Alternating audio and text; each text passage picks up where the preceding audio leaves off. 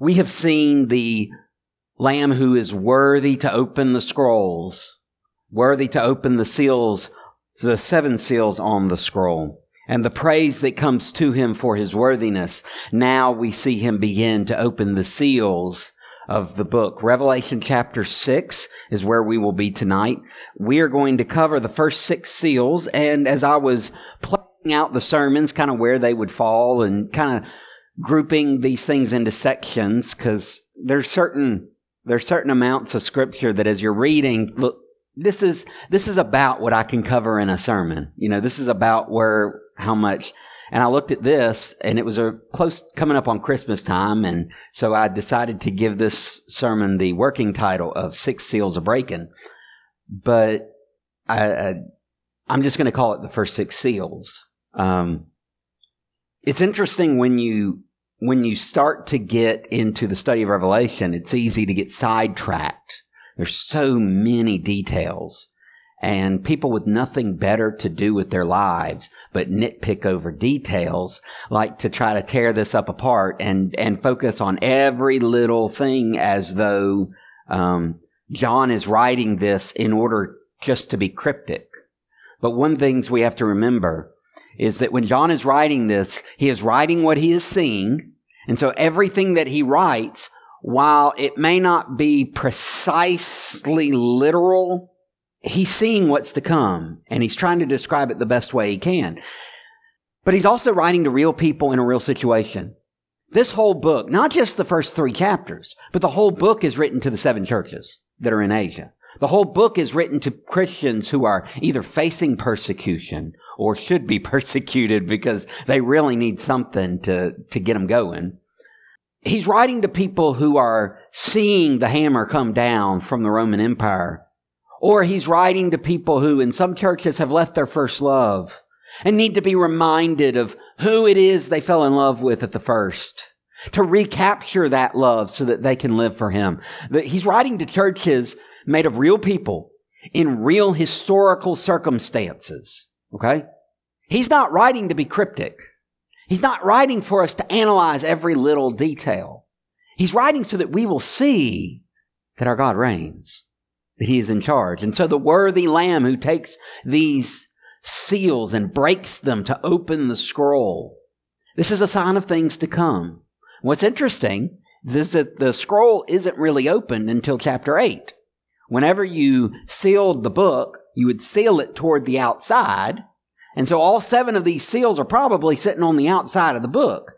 You probably can't see what's written on the inside of this book until you break all seven seals. And that doesn't happen until chapter 8.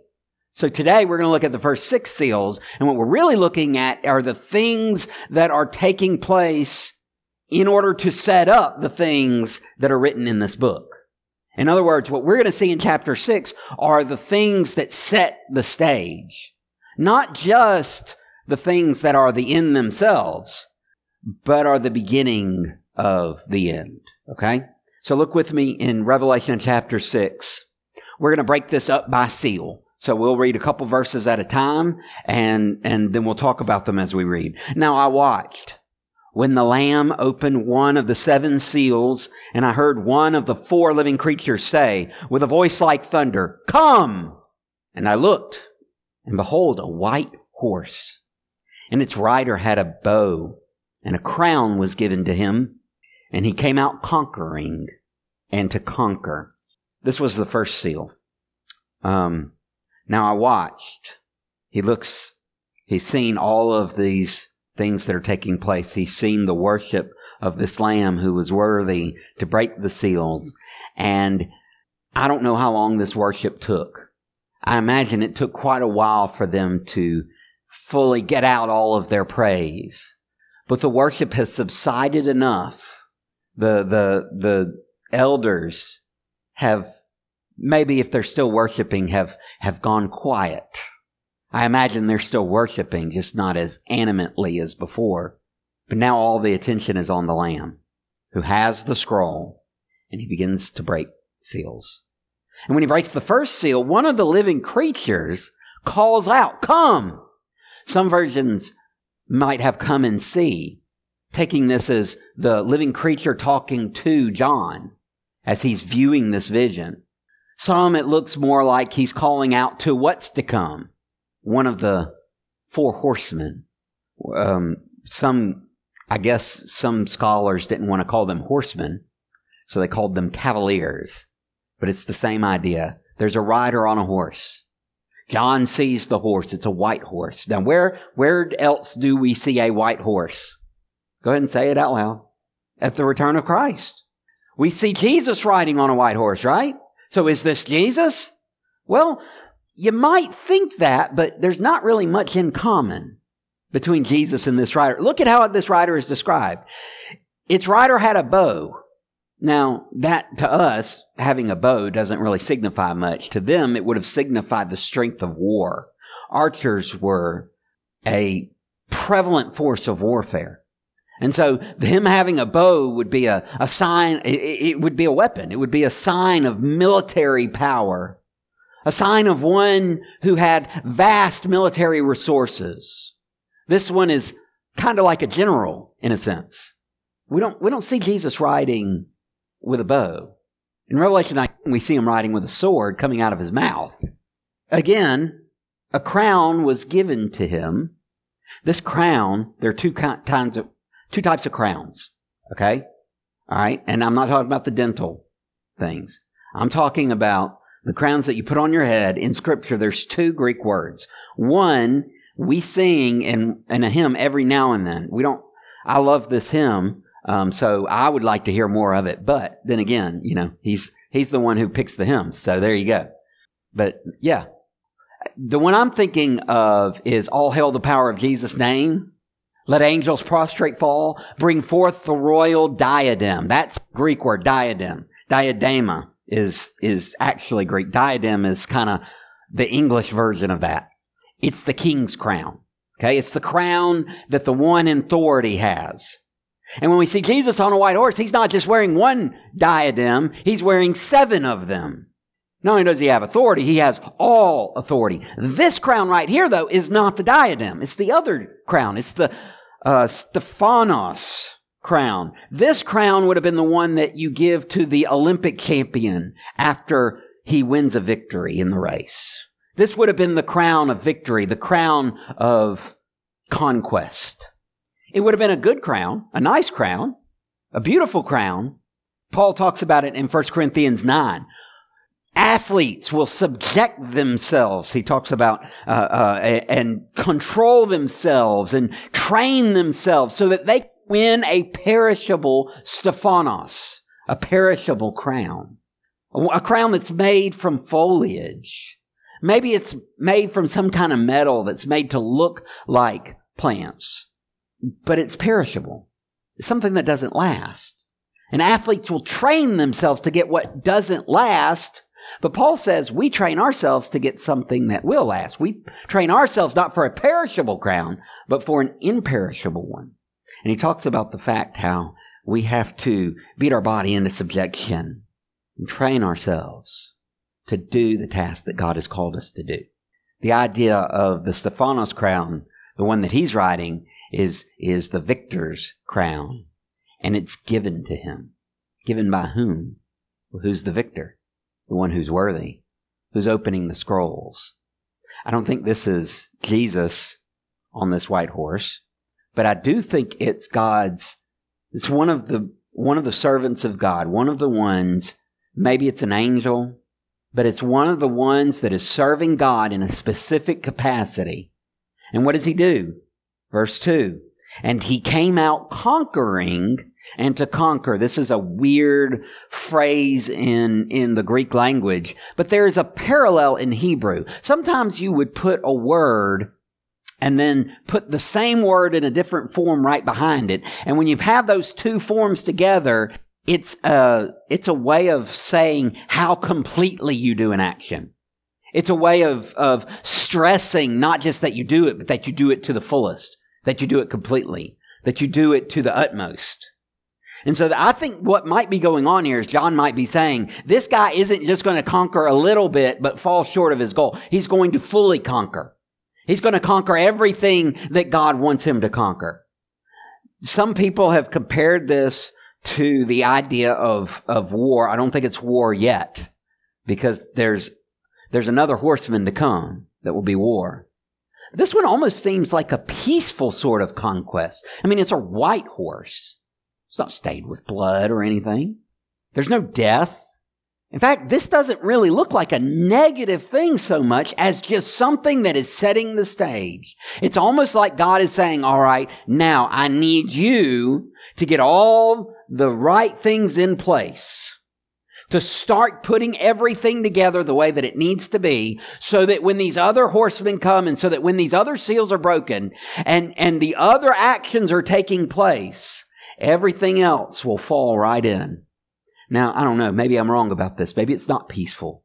Maybe it is military combat oriented, but it just seems like there's no real negative consequence directly here.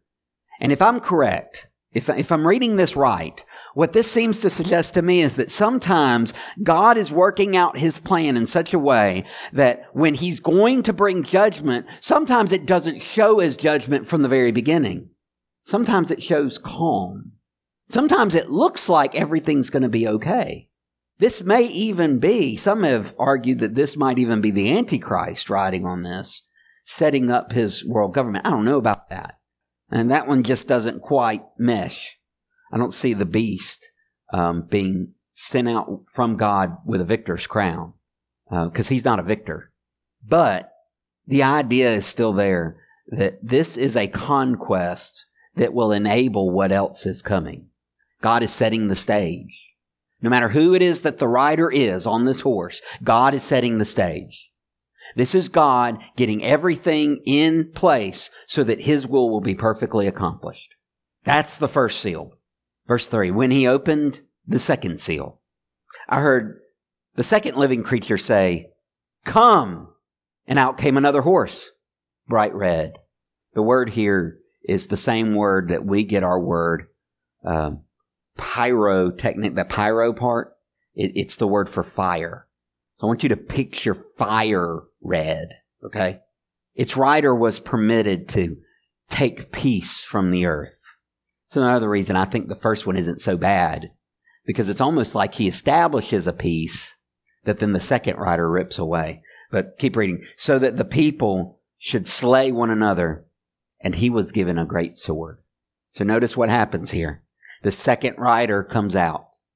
When second seal is broken, a second rider appears on a second horse and it's a bright red, fire red horse. You might almost see flames coming off of this horse. That kind of red. And the rider is given authority to cause war, to take peace from the earth. This isn't just someone who's going out slaying. This is one who turns the hearts of men against one another. This is one inciting violence within the hearts of men. This isn't just one taking a sword and killing people. This is much more insidious in a way because it's happening in men's hearts. He's given a great sword. The sword would have been the dagger. It would have been the short sword that those in high positions in the Roman government or in the Roman military would have would have borne on them. In fact, very few very few Romans would have had one of these. This would have been generals and Caesar and a couple of other folks like that. This is one who has authority given from the one with all authority. And he goes turning the hearts of men against each other so that they would kill one another. This is more of what we expect when we think of the apocalypse. But this is also from God.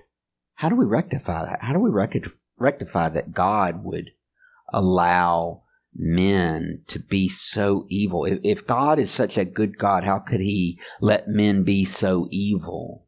In fact, he seems to be causing it here, doesn't he? What's going on? I heard someone put it this way. Sometimes God allows you to do things or doesn't allow you to do things exactly how you want them. Sometimes he limits you you ever um you ever thought, I wish I could do that, but I just can't bring myself to? Sometimes that's God stopping you. God help us when He removes that from us, when He takes away those boundaries and causes us to be complete savages. That's what's happening here. God is taking away the boundaries, letting you do what your heart desires.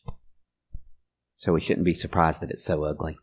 This is the unbridled passions of men running rampant. And God, through His divine will, is letting this happen not because He wants people to kill themselves and each other, but because the time has come in which God's plan must be fully revealed. It's a serious matter when God says enough is enough. And that's exactly what's happening. When he opened the third seal, verse 5. So we have two seals. One is conquest, one is war. When he opened the third seal, I heard the third living creature say, Come. Have you noticed this? Each one has a different living creature calling. And I looked, and behold, a black horse. And its rider had a pair of scales in his hand. And I heard what seemed to be a voice in the midst of the four living creatures saying, A quart of wheat for a denarius, and three quarts of barley for a denarius, and do not harm the oil and wine. What? What is he saying?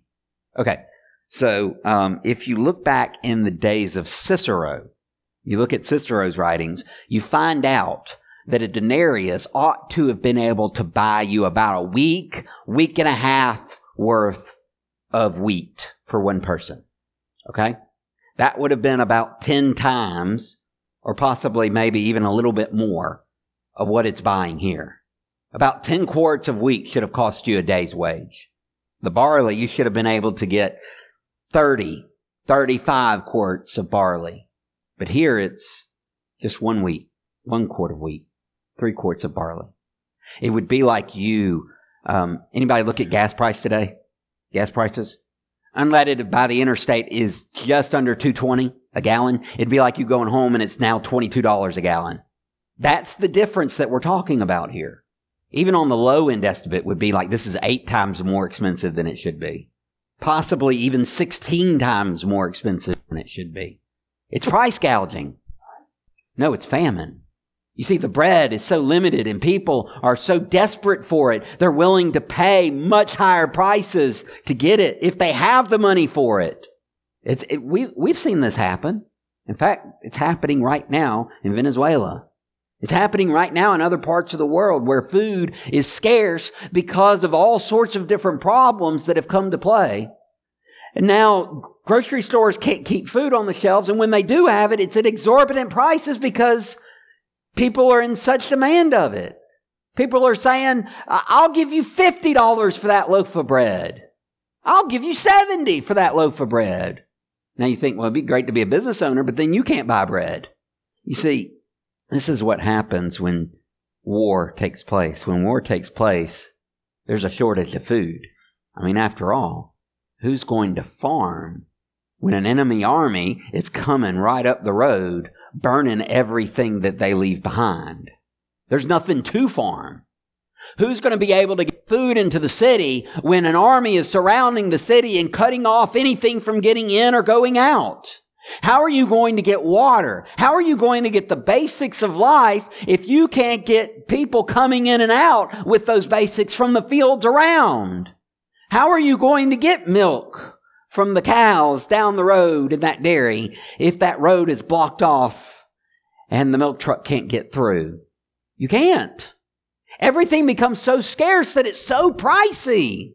Oh, they've got oil and wine, the, the things that rich people should have, the things that, I mean, those things are fine. Nothing's wrong with any of them. But the basic necessities to live are scarce. See, this is what happens when when people live by God's means, they have plenty. A fool's belly is never satisfied. When people are living against God's will, their, their stomachs are never satisfied. They never have enough to eat. They're starving because they're against God. But when people honor God, they have enough. You might think, well, we don't have much more than that. Maybe not. It's okay. You don't need more than that. God gives you what you need. Think about the sparrows. Are you not more valuable than a sparrow? God feeds them. Why wouldn't He feed you? Think about the lilies of the field. They don't spin or toil, and yet they have beautiful arrangement, more beautiful than Solomon himself in all his splendor. Won't God take care of you? Are you not more valuable than a lily? You see, God takes care of us. But when God moves his hand and says, have it your way, his care is no longer there. And there's famine. Verse 7 When he opened the fourth seal, I heard the voice of the fourth living creature say, Come. And I looked, and behold, a pale horse. And its rider's name was Death. And Hades followed him. And they were given authority over a fourth of the earth to kill with sword and with famine and with pestilence and by wild beasts of the earth. You see, the natural progression in all this is war devastates the land, leads to famine, and now people are dying by the droves. I think Black Plague killed about a quarter of Europe, if I'm not mistaken. So imagine a worldwide Black Plague. We have seven billion people on Earth, maybe around eight billion, not quite eight billion, I don't think, but or something like that. Two billion gone. That would be six United States worth of people dead. See, this is the natural progression, isn't it? When we get away from God, we turn on each other. We don't have enough. We die without hope. Not everyone dies at this point. Just a fourth of the earth, but oh my, how devastating. If you've ever seen pictures from World War II of mass graves or from war torn countries or even countries in which there are great, um, terrible things that happen, and suddenly, because of some act of nature or something, there's just tons of dead bodies. And people are struggling to try to get them buried. You can imagine the horrid, horrible scene that this fourth seal brings. And this is just, we haven't even opened the scroll yet. We haven't even gotten to the main part of God's punishment yet. There's a change. These first four are all horsemen. They're all called out by the angels that are closest to God, the four living creatures that are centered just around the throne. And then in the fifth seal, something happens. Instead of seeing what happens on earth, there's a scene that happens in heaven. Look in verse 9. When they opened the fifth seal, I saw under the altar the souls of those who had been slain for the word of God and for the witness they had borne. And they cried out with a loud voice, O sovereign Lord, holy and true, how long before you will judge and avenge our blood on those who dwell on the earth? Then they were each given a white robe and told to rest a little longer until the number of their fellow servants and their brothers should be complete, who were to be killed as they themselves had been. John's eyes get moved from earth up to heaven and just below the throne of God, it's like there's this altar and under the altar are these souls of the saints. Now the prayers of the saints have already been borne. In the last chapter, Revelation 5, we see the 24 elders carrying these golden bowls full of incense, which is the prayers of the saints. And now we see the souls of those saints, the souls of those who are martyred for their faith, the souls of those who died in Jesus' name, the souls of those who had given every sacrifice that they could in response to the sacrifice that God had given for them. And they're crying out to God, O sovereign Lord, holy and true. And He is. How long? I think back to Psalm 13. How long, O oh Lord, how long will you, will you forget me forever? How long will you hide your face from me? How long must I take counsel in my soul and have sorrow in my heart all the day? How long shall my enemy be exalted over me? Consider me and answer me, O Lord my God. Light up my eyes, lest I sleep the sleep of death, lest my enemy say I have prevailed over him, lest my foes rejoice because I am shaken. But I have trusted in your steadfast love. My heart shall rejoice in your salvation. I will sing to the Lord because he has dealt bountifully with me. How long until you make that promise good? How long before you deal bountifully with us? And it's not just that they're saying, God, are you going to keep us in torment forever? God, are you going to make us wait forever? Are you never going to vindicate our names? It's not about the vindication of their names. It's about the vindication of His name. The souls of the departed, the saints who have been martyred, are crying out to God, God, make your name great. Vindicate yourself. God, please hurry and get the glory you deserve. Yes, there is vindication for them. But that's not what matters nearly so much as vindication for him. It is one thing to pray, God, get my enemies. It's another thing to pray, Lord, vindicate your name. I don't care if my enemy has done terrible things to me.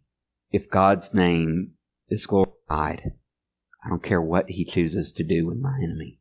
Because, after all, if he redeems my enemy, he's no longer my enemy.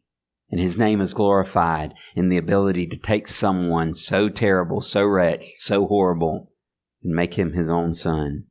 Adopt him just as he adopted me. But if he doesn't do that, if he brings punishment on my enemy, then his name is glorified in that he has done justice. It matters not to me which way. Oh, I'd much rather see my enemy redeemed. It's his call. It's his choice. And I think these saints are crying out because they want God's name vindicated. They want His name praised, glorified. And something interesting happens. He gives them clothes, a white robe. It's interesting. Where have I seen that before? One of the churches. It's, it's, ah, he's talking to Sardis, the one who conquers, will be clothed thus in white garment. Wait a minute. These are the ones that are killed and yet they've conquered. He gives them white robes. We'll see them. Don't, don't worry. It's not the last time we're going to see the white robes. We'll see a whole throng of them praising God in chapter 7. Beautiful chapter to come. But for now, they're given white robes and they're told, just rest. The day's coming. Verse 12. When he opened the sixth seal, so we have these four seals where God is beginning to act out his judgment on earth. We have the fifth seal where God is promising his saints, yes, that my judgment is coming. Be patient. The time has not fully come yet. It's coming. Just rest. And now the sixth seal. When he opened the sixth seal, I looked, and behold, there was a great earthquake. And the sun became black as sackcloth. The full moon became like blood and the stars of the sky fell to the earth as a fig tree sheds its winter fruit when shaken by a gale. You see it? The sky vanished like a scroll that is being rolled up, and every mountain and island was removed from its place. Do you see it? It's like God has cut the sky open. The stars have fallen. The sun is blackened. The moon turns blood red and just like a scroll that's cut in the middle, it just rolls away to each side. God is ripping open the heavens to do his work. And this isn't even the seventh seal yet. We haven't even looked in the scroll that the Lamb is opening. This is just the beginning of the end. This is just the beginning of God's judgment. This is him rolling up his sleeves, doing a couple of warm ups before he gets down to business. This is him just putting everything in place so that when he acts, it will be decisive, permanent. And what happens on earth? Chaos. Verse 15. Then the kings of the earth. Doesn't matter that you're king anymore. And the great ones. Doesn't matter that you're great. And the generals. Oh, that doesn't matter at all. And the rich and the powerful. That ain't going to help you now. And everyone, slave and free, hid themselves in the caves and among the rocks of the mountains, calling to the mountains and rocks, fall on us and hide us from the face of him who is seated on the throne and from the wrath of the Lamb. For the great day of their wrath is come, and who can stand? Who can stand in the day of God's wrath? I can't stand before God in the day of his favor, who can stand in the day of his wrath? Father, may we never forget who you are. This chapter isn't a fun tra- chapter. It's not pleasant to see these things happening. It's not pleasant to consider the war and the famine and death. it's not pleasant to hear the cries of martyrs begging for your vengeance. It's not easy seeing the heavens being ripped apart and people running for their lives. It's not pleasant. God, remind us of these things. Remind us of the permanence and the terror of your wrath. A, so that we may be ever more devoted to loving you and serving you. B, so that we may be ever more devoted to sharing you and helping others not face this kind of a judgment. Father, through your words, change our lives through the study of this book. Help us live in light of your character and your works. May we be different as we come to see you for who you are. Help us live the way you want us to live. In Christ's name we pray. Amen.